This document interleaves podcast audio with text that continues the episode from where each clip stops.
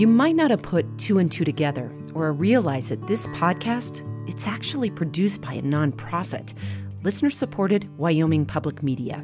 We're just a little old station housed in a basement on the beautiful University of Wyoming campus. We aren't getting paid big bucks as a for profit business. No, sirree, we're making this podcast not for money, but because everyone on our team believes in what we do, telling the missing stories of the real American West. But that means we rely on people like you. If you make sure to download every episode as soon as it comes out, or have been telling all your friends what a big Modern West fan you are, or would be seriously bummed if we disappeared from your feed, if all that describes you, I wonder if you'd take a quick minute to do something for me. Get into your browser and search for themodernwest.org and find the donate button. It doesn't matter how much you commit to, $5 or 100. It just matters that you show us that you want us to keep telling these stories. My recommendation? Pause this episode and do it real quick before you forget at themodernwest.org. Support for the next Yellowstone comes from the Pulitzer Center on Crisis Reporting, a nonprofit news organization that partners with journalists and newsrooms to support in depth reporting and education around the globe. You can learn more at pulitzercenter.org.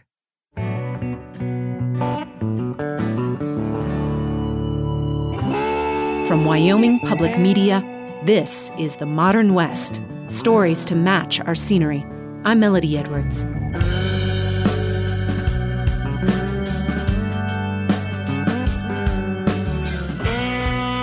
And that phrase, stories to match our scenery, we kind of retrofitted it from a quote from writer Wallace Stegner. He said, The West is the native home of hope because it's here we aspire to build a society to match our scenery. And that scenery, Stegner said protecting it as public land was America's best idea. Imagine trying to get Congress to agree to something like that these days. But not too long ago, some people got to thinking that a large swath of the Great Plains in Montana also needed those special protections. And they figured out a way to do it without Congress's help. Reporter Nate Hegyi takes us on an exploration of a new kind of national park, one as expansive as Yellowstone. He talks to the man who started this project and to lots of the folks who'll be affected by this enormous undertaking. This is a story about what happens when we lose faith in our government's ability to protect our environment. Right now, a 16 year old girl from Sweden is the face of that distrust. Oh Greta Thunberg summed it up best when she talked to world leaders at the United Nations in September. People are suffering, people are dying, entire ecosystems are collapsing. We are in the beginning of a mass extinction, and all you can talk about is money and fairy tales of eternal economic growth. How dare you! Thunberg blamed politicians and bureaucrats for turning a blind eye on the natural world. From raging wildfires and deforestation in the Amazon to hurricanes pounding the Caribbean, to the hundreds of plants and animals that go extinct every year. But what if there's another way to save the planet? One that doesn't rely on governments, but instead turns to the world's richest people for help.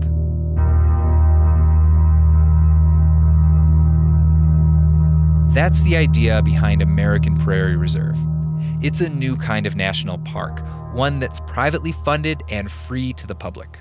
When it's complete, it'll be roughly a million acres larger than Yellowstone, four times the size of Yosemite National Park, about 5,000 square miles, which equates to about Africa's Serengeti. We're talking the largest wildlife sanctuary in the lower 48. Supporters say it'll rewind the clock and make the prairies look just like they did before white settlers arrived. A place filled with wolves, grizzly bears, and thousands of wild, genetically pure bison. Most of the animals you'd see at Yellowstone, but without all the millions of tourists. A place in North America that we could once again experience those large, large herds of big, incredible animals, the way that uh, that our forebears did. But here's the catch: there's already people living where this reserve wants to be. A close knit community of ranching families who feel they're being drummed out of the land. a land they've worked on for generations. For them to be successful in their goals, to meet their goals, we can't be here. And that's not okay with us. Over the next hour, we'll hear from all these folks in a story about the changing face of the American West and what happens when we lose faith in the government to protect our wild places. I'm Nate Hegyi of our Mountain West News Bureau, and this is the next Yellowstone.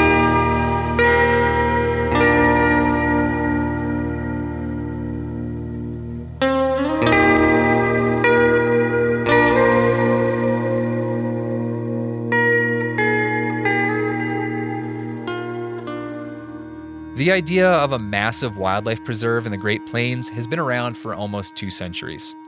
Back in the 1830s, the painter George Catlin argued it should be protected as a national park. But it took an ex Silicon Valley entrepreneur named Sean Gerrity to finally get this idea off the ground. When I first meet him, he's standing outside of a company owned Chevy Suburban eating some deli meat. You Sean? Hey there. Hey, how you doing? Having lunch. Great, great. Nice to meet you. Nice to meet you. Gerrity looks like he just walked out of an REI catalog. Gray curly hair, muscled forearms, a nice plaid shirt.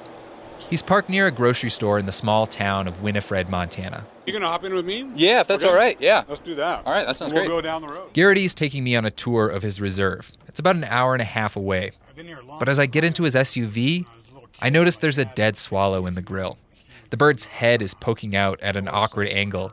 It's a disturbing sight, but nothing new in northeastern Montana. This is rough, tough country. The kind of place where you see flattened rattlesnakes in the middle of the road or dead, rotting deer in ditches. But there's also beauty. And as we're driving, Gerrity spots a kestrel hunting along a dirt road. You don't see kestrels very much. So it'll turn over there and it'll hover for a little while. That's cool. Yeah, it's a beautiful bird.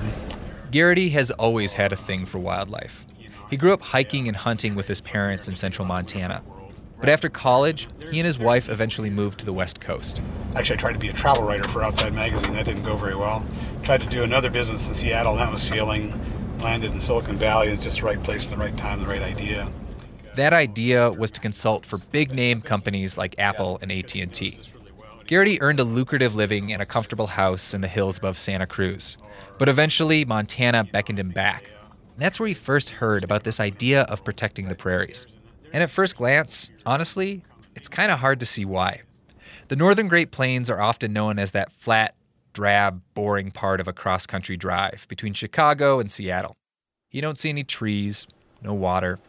But Gerrity has always felt that there's something more out here, something beautiful out there beyond the car window. And now he's pulling over his Chevy Suburban to show me. We arrange a couple of things, get a water Oh, yeah. here. Absolutely. You need any help at all? No, no. Okay. We get out and begin hiking up a steep, grassy hill. And when we finally reach the top, the drab, boring prairies open up into a series of deep, white canyons cut through by a wide, muddy river. It looks like a miniature Grand Canyon. What you're seeing here is incredible beauty of the Missouri River out in front of us here, and those beautiful cliffs and the uh, raking light coming across in the afternoon here. This is the country Gerrity wants to protect. A wild, rugged place full of steep coulees and silty streams.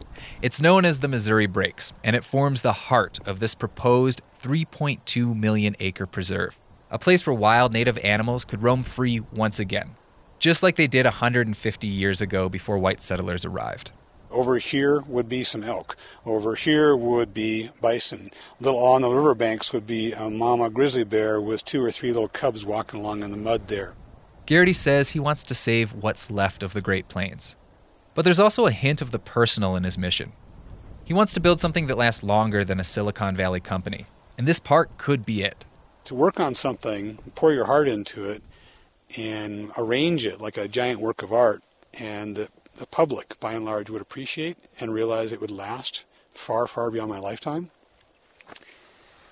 That just seemed like a dream come true. But right now, American Prairie is still mostly a dream. For the past 18 years, Gerrity and his team have been building this park, slowly, buying ranches, phasing out the cattle, and replacing them with genetically pure wild bison. They've purchased close to 30 properties so far, but they need at least another 50. And these aren't easy negotiations. Driving around, you see signs everywhere saying, Save the cowboy, stop the American Prairie Reserve. Folks are not going to go to town and with a megaphone walk down Main Street and say how great we are. It's a good way to be drummed out of the village. But the project's efforts have garnered a lot of positive attention from international media outlets and celebrities like Tom Brokaw and Ken Burns, which is a good thing, Gerrity says, because these ranches are really expensive. We're talking millions of dollars. It's going to take a lot of money. Where else do you go? Certainly not the federal government, Gerrity says. It hasn't built a really big national park like this since Death Valley in 94. So instead, he and his nonprofit organization have turned to some of the world's richest people for help. What's your condensed uh, sales pitch if I was a, uh, let's say I'm a, a multimillionaire? Are you? It goes better when you really are. Uh, yeah, really? well, you know public radio. make a lot of money. Well, if, if we were just walking around out here where there's no other people and I run into somebody and they are a multimillionaire and they say, Where am I and what is this thing? I'd say, Well, you, you happen upon one of the most amazing conservation projects going on anywhere in the world. Gerrity tells potential donors that this is a solid investment in a new kind of national park, one that isn't funded by the federal government. Instead, it's built through philanthropic dollars without tapping government money or raising taxes to do it, and make it open to yourself and your friends and your family to come and enjoy it. That sales pitch has worked over and over. American Prairie won't release its full list of donors because of privacy concerns but it has received millions of dollars from some prominent philanthropists. They include a German billionaire, a handful of New York City based investment bankers, and heirs to the Mars Candy Company. But there's been a movement growing recently to take a harder look at where charitable organizations get their money. For instance, in New York City earlier this year, protests led to the resignation of a board member and major donor who had ties to the weapons industry. And critics like political science professor Rob Reich argue that American Prairie's big donations come with baggage too. The structure of global capitalism, which they had a role in upholding, is partly responsible for the degradation of the environment. Reich is the director of the Center on Philanthropy and Civil Society at Stanford University. He points to a couple of the reserve's big donors. As top executives in the finance industry, they help steer major investments in oil, gas, or coal, industries that contribute heavily to the climate crisis. Sarish says it's kind of hypocritical for these people to give money to help the environment while making money by hurting it. The idea of taking that pile of wealth and setting oneself up as a philanthropist and engaging in a whole bunch of do gooding projects and getting the social standing of being a donor and reaping the social rewards of philanthropy is at some odds with the initial act of the money making. But investment bankers argue they act as fiduciaries. Essentially, they aren't investing their own money, they're investing other people's money. So they can't make a moral or political judgment on where that cash goes because it isn't theirs. For his part, American Prairie founder Sean Gerrity says the reserve can't afford to be too picky about where it gets its cash. Plus, he points out everyone plays a part in climate change. The person that is uh, that is uh, on the board of directors of an oil company is no more evil than the person who who ravenously consumes the product. Gerrity even points a finger at me. I drove more than 2,000 miles in a 99 Toyota Tacoma to talk to him and to see the reserve for myself. The way he sees it, the person who puts the gas in their car or uses the coal in their house to heat or the person who gets on a non-essential jet trip to take a vacation or go to a wedding or something like that is uh, is the person actually creating the business and encouraging the oil companies to keep on doing what they're doing. Gerrity says if he cuts all those people out, American Prairie would lose all of its donors, including regular folks who only give 25 or $50 a year. He says that would doom the project and the chances of saving one of the world's last remaining grasslands. Over a million acres of native prairie was plowed in this area we're looking at right now last year, just last year this wildlife habitat is going away and there's almost none left. This is the last bit in the Great Plains, for the most part, to where you can do a project of this size. And 3.2 million acres is big. Now, it's important to note here that American Prairie won't own all of that land.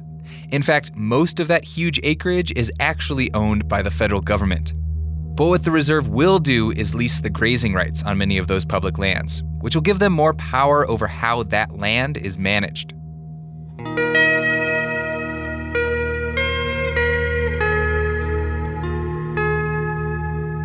And that patchwork of public and private lands is roughly the same size as Connecticut.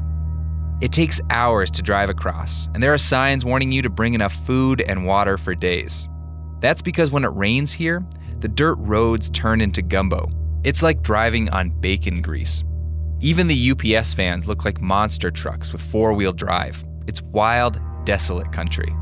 But it's a landscape that people like Danny Kinka have fallen in love with.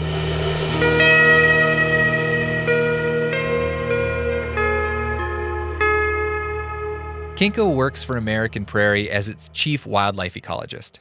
And when I meet him, he's crashing through tall sagebrush and yellow green grasses on a ranch near the reserve's oh, boundary. It's really. I, I, I The noonday sun is beating down, and I'm hiking with him. My socks are already getting full of these sharp, pointy grass seeds. And then something big and black zips by.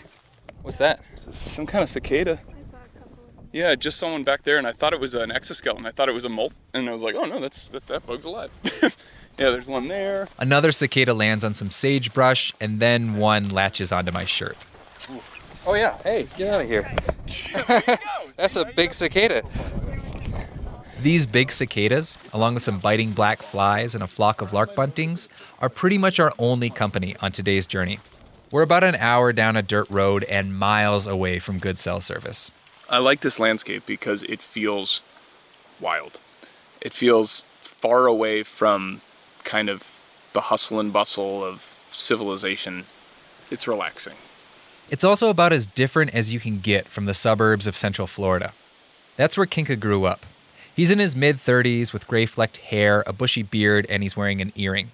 Kinka was the son of a country club manager in Florida, but he was always pulled towards wild places like this.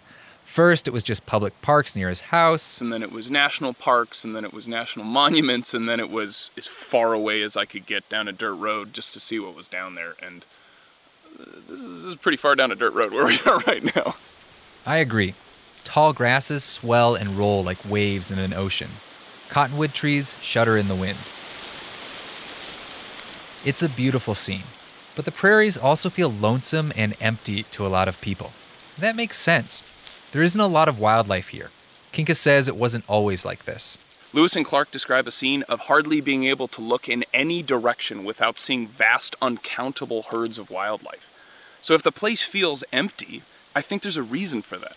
There's something missing. This is a blank canvas upon which is supposed to be painted some of the most interesting and incredible animals that have ever walked the continent. Not just grizzlies, wolves, and bison, but even little swift foxes, ferrets, and of course, kestrels. The project is creating a giant safe space for all these animals in the reserve. A place in North America that we could once again experience those large, large herds of big, incredible animals the way that our forebears did.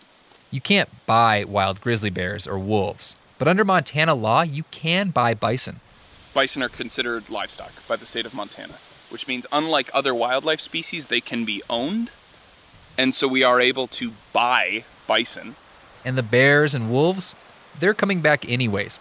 Their populations are rebounding, and the animals are slowly migrating to the Great Plains on their own. In fact, that's why we're on this neighboring ranch right now, to see if any of those critters have crossed through here and into the reserve. I climbed down an embankment with Kinka and his wildlife technician, Katie Beatty. Uh, this is where I'm cursing myself for not wearing uh, long socks. They're searching for a wildlife camera they attached to a tree near a creek bed. But when we find it, it's been knocked over by a cow. And it's wet. Does it smell? Smell your hands. A little bit. Oh, God. Kinka says it could just be some stagnant water, but It does look like pee to me. I'm gonna pretend that it's not. For, for Katie's benefit, I'll lie and say that it's water, but it's definitely pee. but the camera isn't totally ruined by cow pee. They switch out its memory card, restock the batteries, and set it back up. Katie Beatty hasn't captured any pictures of wolves or grizzly bears yet, but she has captured pictures of elk, coyote, deer, and her favorite, mountain lions. It's such an elusive animal that you don't see that often, so being able to capture so many pictures of it, and it's just really cool to look at. All this work, checking cameras and capturing pictures, is funded through private money. And while the size and scope of American Prairie Reserve is pretty novel, its idea of environmental philanthropy is not. Billionaires like Ted Turner and Bill Gates have been doing it for years, And take Grand Teton National Park. It was created in part using land purchased by the oil industry heir and philanthropist John D. Rockefeller Jr. Heir to the industrial fortune created by his father, he lived simply and devoted much of his life to financing charitable, scientific, and educational projects. Rockefeller quietly bought the land from ranchers in the area and then donated it to the federal government. But like what's happening today with American Prairie Reserve, many locals at the time were furious. Cattlemen threw a fit. They staged protests, cursed out Rockefeller, and compared the federal government to a bunch of Nazis. Still, Grand Teton was eventually completed in 1950, and it became one of the most popular parks in the country. But unlike Rockefeller, American Prairie doesn't plan on donating its private land to the federal government. It's going to keep it. Why not do the same for the American Prairie Reserve? Why not give it to the federal government? Uh, well, I would turn around the question and say, why, why should we give it back to the national government? Kinka says the government hasn't shown itself to be the best protector of the environment, especially, he says, under the Trump administration. He points to what happened when the president shrunk two national monuments in Utah in 2017. What we thought of as like protected forever doesn't look so protected forever. But he says the government can't strip away protections on privately owned land. And so, in that light, a private park, so to speak, a private park that's managed for the enjoyment of the public, seems a lot a lot more mm, permanent. Now, as I mentioned earlier, it's important to note here that American Prairie won't own all of the proposed 3.2 million acre preserve.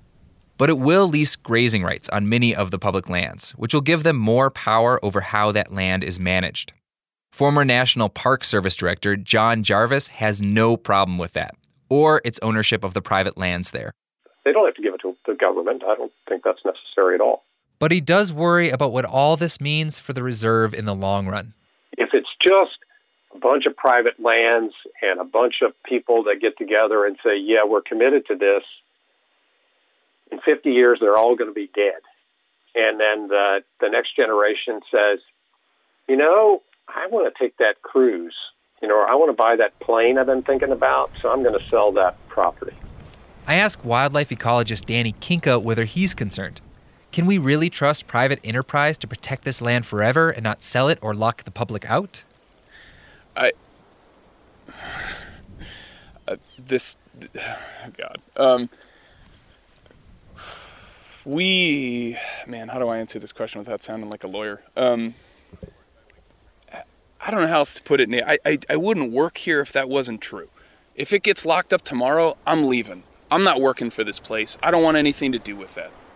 Kinka says American Prairie's mission is to create a park for the people. Nobody here, nobody that I work with, none of my colleagues have any interest in creating a big park for super, super rich people. It's the idea is that, you know, 22 year old Danny can come out here in his two door Toyota Tercel and get lost in the middle of the prairie reserve and discover wildness for his, for himself with, you know, only a few pennies to pinch together. Uh, that's, that's deeply, deeply important to me. That's why I work here. When we return, it turns out Jon doesn't have to worry. If you are liking what you're hearing, and actually, hey, even if you don't, we would love to hear about it. Take a moment right now to leave a rating or review on your podcast app. It'll help new listeners discover the modern West so that we can keep bringing you stories about the evolving identity of the American West. Hey, thanks, y'all. The idea of some future grandson or daughter trying to sell this land because they want to buy a yacht or a plane isn't possible. Here's why. According to American Prairie's own bylaws, if the reserve fails and the land needs to be sold off, it has to go to a similar minded conservation group, which means this land may never be owned by ranchers again. That's a nightmare scenario for many of the locals here because they despise the reserve. They say it threatens a culture that's been in power here for more than 150 years. We're talking cattle, cowboys, and the ranching way of life.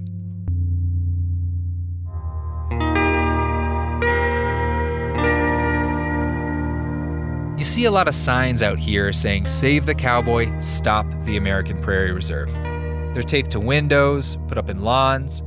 One is nailed to a shed outside of the First Crick Community Hall. It's a little white building surrounded by grassland and farm fields just north of some American Prairie owned lands. Inside, a small group of ranchers are greeting each other and chatting. It's a hot Sunday afternoon, but most everyone is wearing church clothes. We're talking snap button Western shirts, combed hair, and blue Wrangler jeans. See, this community center also serves as a makeshift church for ranchers on Sunday. There's a wooden cross in the corner held up by a Christmas tree stand, a 4 H flag is posted to the wall. Traveling preacher Hal DeBoer presses play on a black boombox and leads his tiny congregation in a country style hymn.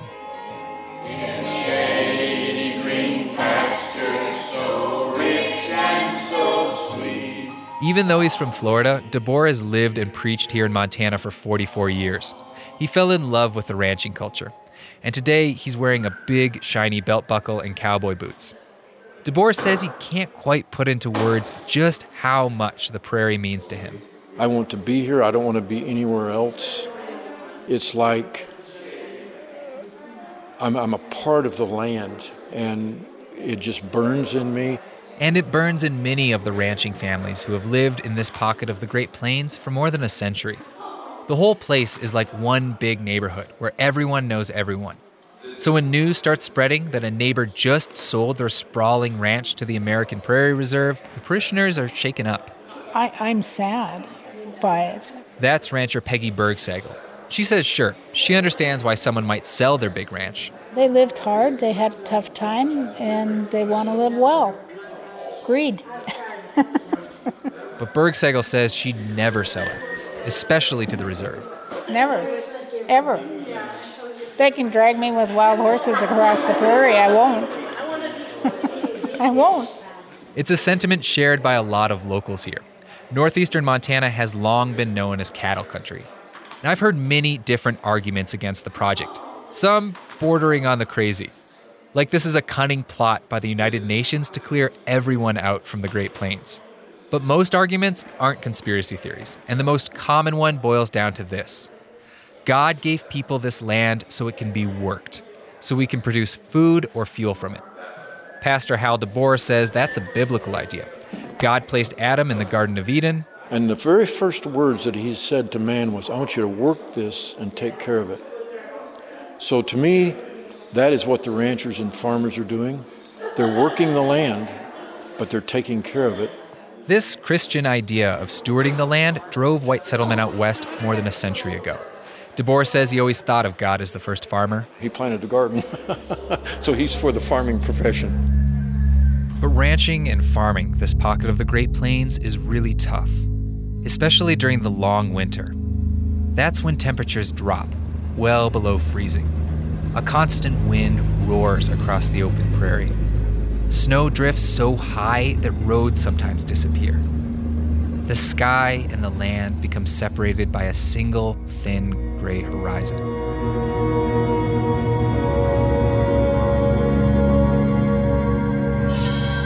Once it finally thaws in early summer, the land becomes manic. Temperatures soar into the triple digits. Rains come heavy and hard, or they don't come at all. Massive fires sweep across the prairie. Sometimes they burn so hot they melt steel.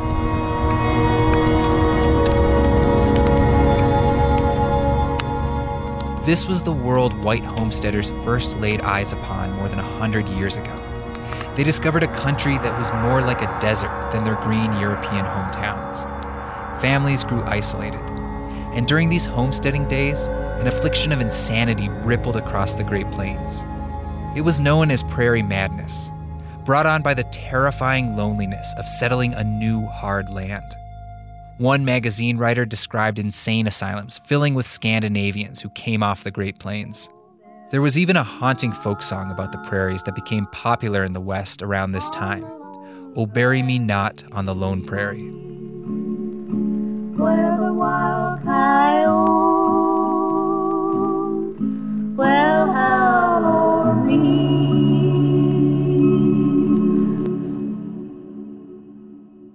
When the homesteading boom finally busted after World War I, the population in eastern Montana plummeted, and it's pretty much been in decline ever since. That's one reason why American Prairie Reserve targeted this spot in the first place. There's a lot of native grassland here and a lot of land for sale. But some ranching families never gave up on their spreads. And they aren't about to sell out now, even though the reserve is paying millions of dollars for each property. I mean, they could buy a nice retirement home by a lake somewhere with that kind of money. But they don't leave. And I want to know why. So the next morning, I find myself moving cattle on the C Lazy J Ranch. The grasses are green out here from a recent thunderstorm, and dozens of big, black cows are lining up near an electric fence. The animals are getting ready to cross into a new pasture. Rancher Connie French is trying to help them out. I might go pull that orange post and let it loose on that one. French doesn't look like a stereotypical rancher. Instead, she reminds me of someone's artsy, garden loving grandmother.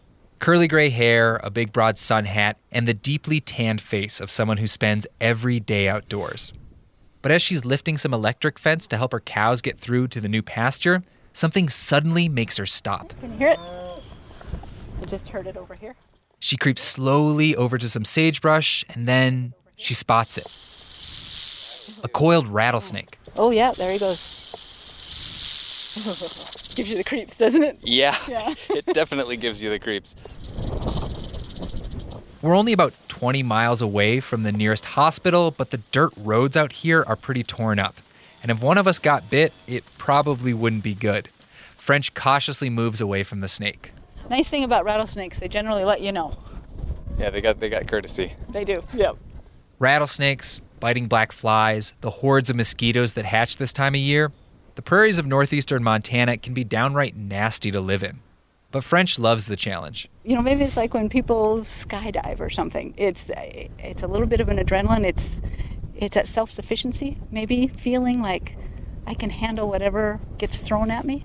But the American Prairie Reserve, that's a different beast. For them to be successful in their goals, to meet their goals, we can't be here. And that's not okay with us. Now, it's not like the reserve is wiping out ranching all across the Great Plains.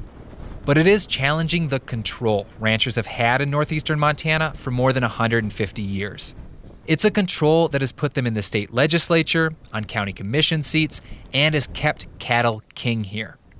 But as land prices in the West get more expensive and ranchers struggle to find family members to take over their spreads when they die, that control is weakening.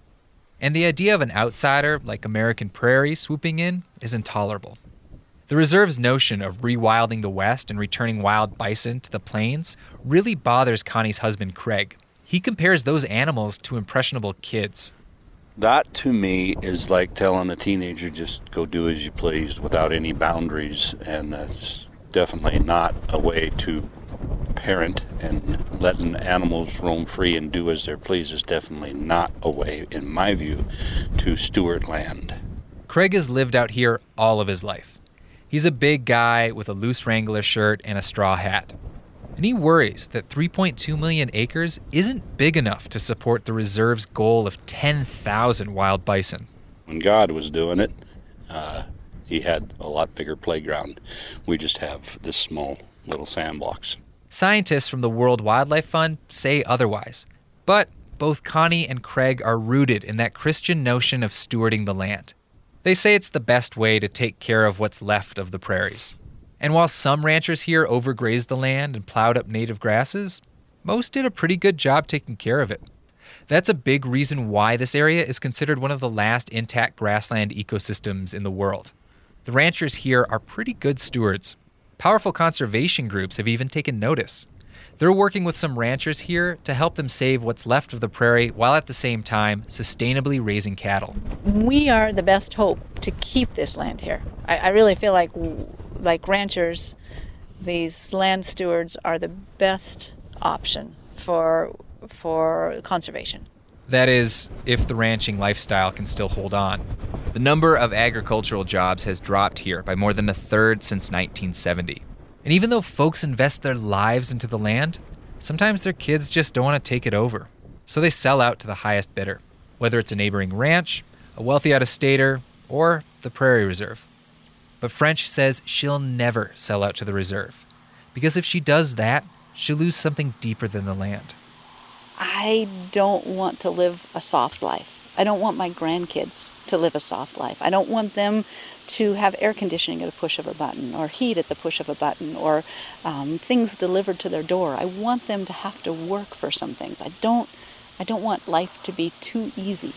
But as America moves away from its ranching and farming roots, wild places like the reserve are becoming a sort of proving ground for urban dwellers.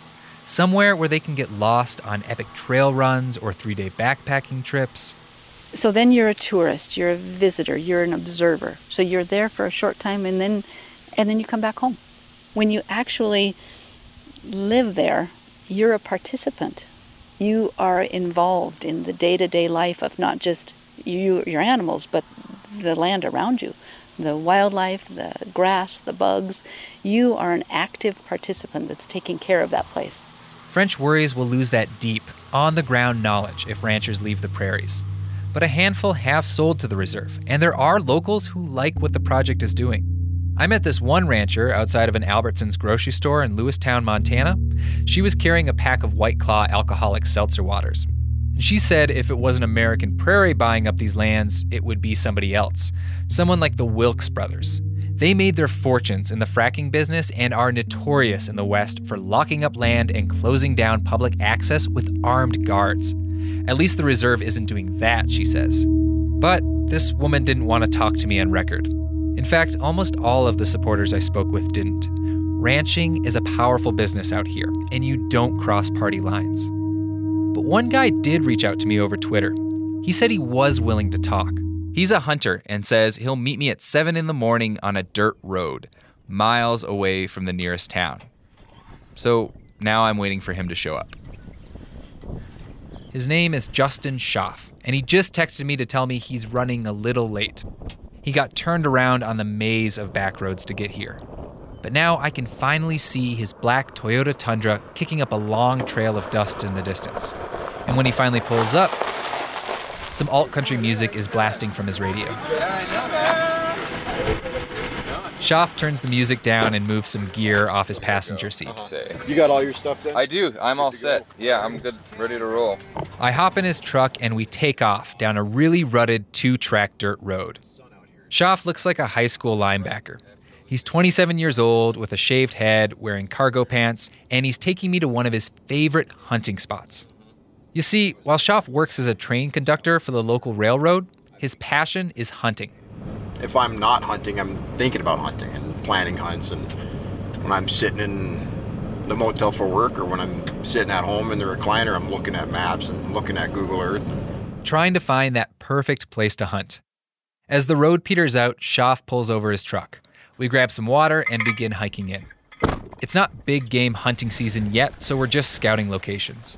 We're hoping to see some elk, um, and definitely some bighorn sheep. And I have seen some pretty good mule deer in here too. We climb over sweet clover and sagebrush. This seems like an easy place to get lost, but I'm not too worried. Schaff has lived in eastern Montana all of his life. His great great grandparents homesteaded just a few miles south of here, near the Musselshell River. They lasted about 40 years before quitting and heading into town. They didn't have enough land to support the ranching that you need, and uh, I don't think the farming was cutting it at all. It was a fate suffered by a lot of homesteaders out here. They couldn't produce enough food or money to survive. The population has been dwindling ever since. Whether that be kids moving to uh, moving off to college and never coming back, or the loss of jobs, or whatever it might be, the facts are that eastern Montana is, you know, our population is growing smaller with every year. And that's why he sees opportunity with American Prairie. He says ranching hasn't stymied the flow of people leaving this place, so maybe it's time to try something different. Is a little shot of tourism, you know, capitalizing on hunter dollars, you know, bringing more hunters into this area. Is that will that make the difference? He thinks it might. After all, Schaff is a young guy, and he stayed in eastern Montana because all this wild country is in his backyard. I can make more money other places, you know, but it's the outdoors and it's being able to pull my pickup up here and not talk to anyone and go for a hike all day long that, that keeps me here. You know, opportunity to just roam, I think, is enticing to young people. There's a study that backs that up. The nonprofit Headwaters Economics found that so called rural recreation counties are growing faster than counties that don't have a lot of hiking, hunting, and fishing opportunities. And here's an important point unlike a traditional national park, in American Prairie Reserve, you will be able to hunt. The project either owns or has leases on about 400,000 acres of land so far. And that's why Schaff has taken me here today. This land is part of the eventual 3.2 million acre reserve. Schaff sees this area becoming a sportsman's haven, a place where you can harvest elk, antelope, and even the reserve's privately owned herd of wild bison. Schaff knows a guy at his work who killed one of those bison last year. He had a blast, I know. Yeah. You know, and every time I see him, it seems like he tells me the same story again, but that's as long as he had fun, you know. So. We don't spot any wild bison on this hiking trip. The animals are mostly confined to reserve lands north of us. But we do see a big herd of elk. It's a crap load of elk. Right out there? Yep. There's about 45 of them. They appear to be cows and calves. Um, some of them are up grazing, and the rest of them are just bedded down uh, out in the open. It's a pretty cool sight. We spot more elk as we continue walking, but it's getting hot and the hike is grueling. The temperature climbs towards 90 as we stumble up deep ravines and past stands of ponderosa pine. Schaff says he understands that American Prairie Reserve is funded by rich people. Some who made millions helping finance industries that degrade the environment. I do worry about like where that money comes from. But he says this type of money doesn't just come from the private sector. He points to the Land and Water Conservation Fund. That federal program takes royalties from offshore oil and gas drilling and then pumps it back into parks and public lands. It's helped my kids' playground. It, you know, it's provided hunting opportunities for me. It's just the way the world works. So long as that money is used to protect and provide public access to wild places like this, that's good enough for Schaff. But he also understands why so many locals hate the reserve. Sure, there's the fundamental difference between working the land and letting it grow wild. But he says there's also a strong distrust of powerful outsiders here. Schaff uses the nearby Missouri River as an example. It looks more like a wide lake here because it was dammed during the Great Depression. And to build that dam, the federal government forced out ranchers and farmers who lived at the valley bottom before flooding it. I think we, if if that lake wasn't there, we could see the old town site right there at the as the lake started to turn south. Schaff says what happened at the lake may have left a scar on the people who live here, a distrust of change that powerful people and groups like American Prairie can bring. People have been down this path before of, of things changing abruptly, and those opinions of those people aren't, you know, they they should be listened to, you know, and they should they shouldn't be taken lightly or just tossed out. I mean, they they've got legitimate legitimate beliefs too. So we might disagree, but I'll still listen to them. American Prairie did move relatively fast and hard on this landscape. It bought land to get itself a seat at the table. But that's the key here. It bought land from willing sellers. It isn't claiming eminent domain. It isn't flooding a valley.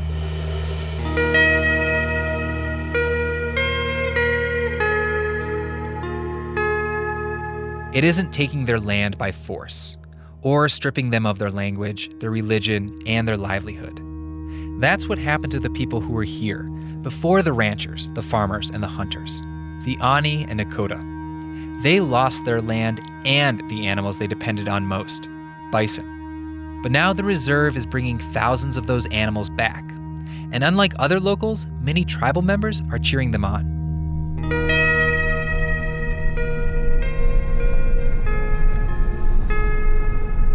So I drive out to the Fort Belknap Indian Reservation to hear from them. The reservation is sheltered in the shadow of the Little Rocky Mountains.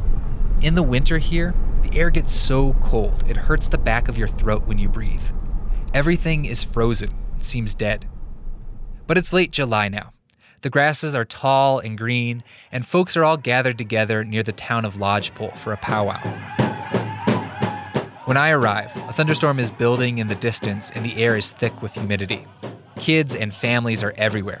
Generators hum from the backs of trailers. I grab a greasy hamburger from a food stand and strike up a conversation with its cook, Hannah Haseagle. She's Nakota, and she says she'd much rather be serving hamburgers made from bison rather than beef. We can fill up cans and cans of fat, but with that buffalo, you don't even get a quarter in the in the can of fat. It's lean meat. Yeah, it's straight lean. Yeah. She says it's a healthier food for people on a reservation to eat. And that's a big reason why she's excited about the reserve bringing back all these bison. It's probably a blessing to have all those buffalo. It ain't probably, it is. That's because for centuries, Plains tribes relied on the animal for everything. Buffalo hides, for example, were so thick and warm that heat couldn't escape, even in the dead of winter. So they were tanned and transformed into clothes and teepee covers. The animal's bladder was used to haul water, its dung was occasionally used as fuel for fires. Jeremy Ritchie is helping Haseagle cook burgers. He says bison even acted as a form of therapy for the tribes when families weren't getting along. Our ancestors would say, go fast up on that mountain, go look, see how the buffalo are, you know, look how they attend to their young. And so these are some of the ways of trying to stay away from the Western ways, is doing our cultural thing, and um, it's always been important. That's why, when the US government and white hunters began their mass slaughter of the bison in the 19th century, it was like they were tearing out the tribe's heart. Kenneth Tuffy Helgeson is Nakota. He sums it up best with stories his grandfather told him. The buffalo to the Indian is a symbol of God. And when they tried to eradicate the Indian, they knew if they took away our main food source, our main symbol of God, that we would be, we would be rendered to uh, literally nothing. Helgeson is a fourth generation rancher here on the reservation. He's wearing a crisp white shirt, flat brimmed hat, and blue jeans. He says the stories of bison and tribes mirrored each other after that slaughter. Wild bison were confined within a single national park, Yellowstone. At the same time, Indians were put on a reservation in their own kraals, and our populations dwindled. Americans and Canadians tried to breed bison and cattle together to create a new kind of meat. And some intrepid ranchers raised domestic buffalo herds on farms. Meanwhile, Helgeson's family and many others were encouraged to cultivate the land like the white settlers did. And we were given a plow and a horse and a bit and a bridle and a few head of cows to make a life for ourselves to to the word they used in those days was to assimilate the Indian, to take away their culture, to give them a new culture. The culture of ranching. That culture has held power over the West for more than 150 years. It imbued America with a love affair for the cowboy, gave us John Wayne, bolo ties, the Marlboro Man. So Helgeson feels for the local ranching community with American Prairie Reserve purchasing many of their spreads. Cattlemen are losing their neighbors and their way of life. But Helgeson also understands why some folks on the reservation don't have a lot of sympathy for them. A person may think uh, you're going to get your comeuppance and we're going to settle up and, and you're going to feel what we felt. He does say not everyone feels that way. And there are a lot of different opinions about American Prairie Reserve on the reservation. But Helgeson says times are changing and the world is evolving. And right now, it's evolving in the tribe's favor. They're gaining a crucial piece of their culture back. American Prairie's wild herd will be the largest one in the lower 48. But the coin hasn't completely flipped. The tribes are able to hunt bison on reserve lands, but they currently have to pay a fee to do it. You see, American Prairie isn't giving tribes their traditional lands back. It plans to keep them so it can have a louder voice in how this patchwork of public and private lands is managed. That is, that is traditional land for the Nakota, the Aaniiih. Do you think that they should hand that land back over to the tribes? Is that the right thing to do? You know, I believe, my friend, that uh, in our old songs, our old teachings, there's one song that our people sing, and it says, My friend, don't be foolish. The only thing that lives forever is the earth. Hey, I, I, hey, hey, I, ha, hey, I, We can fight over land, we can fight over dirt, we can fight over all these things, but really all you ever have is what's on your shoes. That's the only dirt that you'll ever own. The only ground that you'll ever own is on your shoes, and that'll fall off too. With that, Helgeson shakes my hand and walks back to the powwow.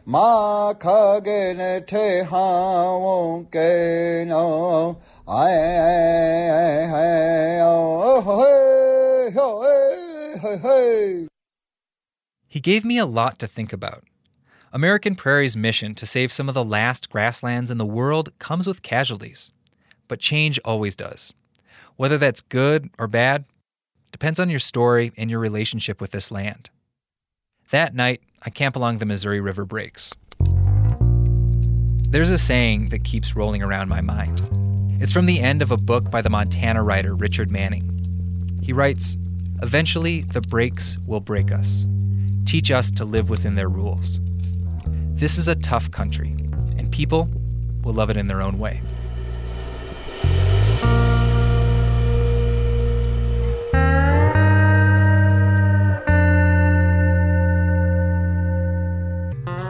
This story was reported by Nate Hegyi. I'm Melody Edwards. This episode was produced in collaboration with the Mountain West News Bureau and KUER. Kate Concannon was the editor, music and technical direction by Roddy Nickpour. Coming up next time, we'll build on the themes of this episode when we hear from two tribes in Wyoming working to bring wild Yellowstone bison back to their reservation.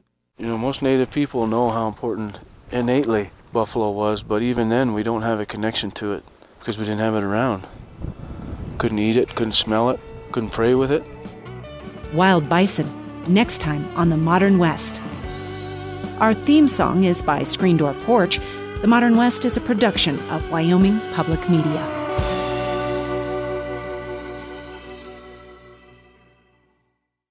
One of our goals is to get a dialogue flowing about the stories that we're telling. We're hoping that you'll join the conversation. So connect with us on social media and let us know what your thoughts are, whether you agree with what you're hearing or not. We're at Modern West Pod on Instagram, Facebook, and Twitter. That's Modern West Pod.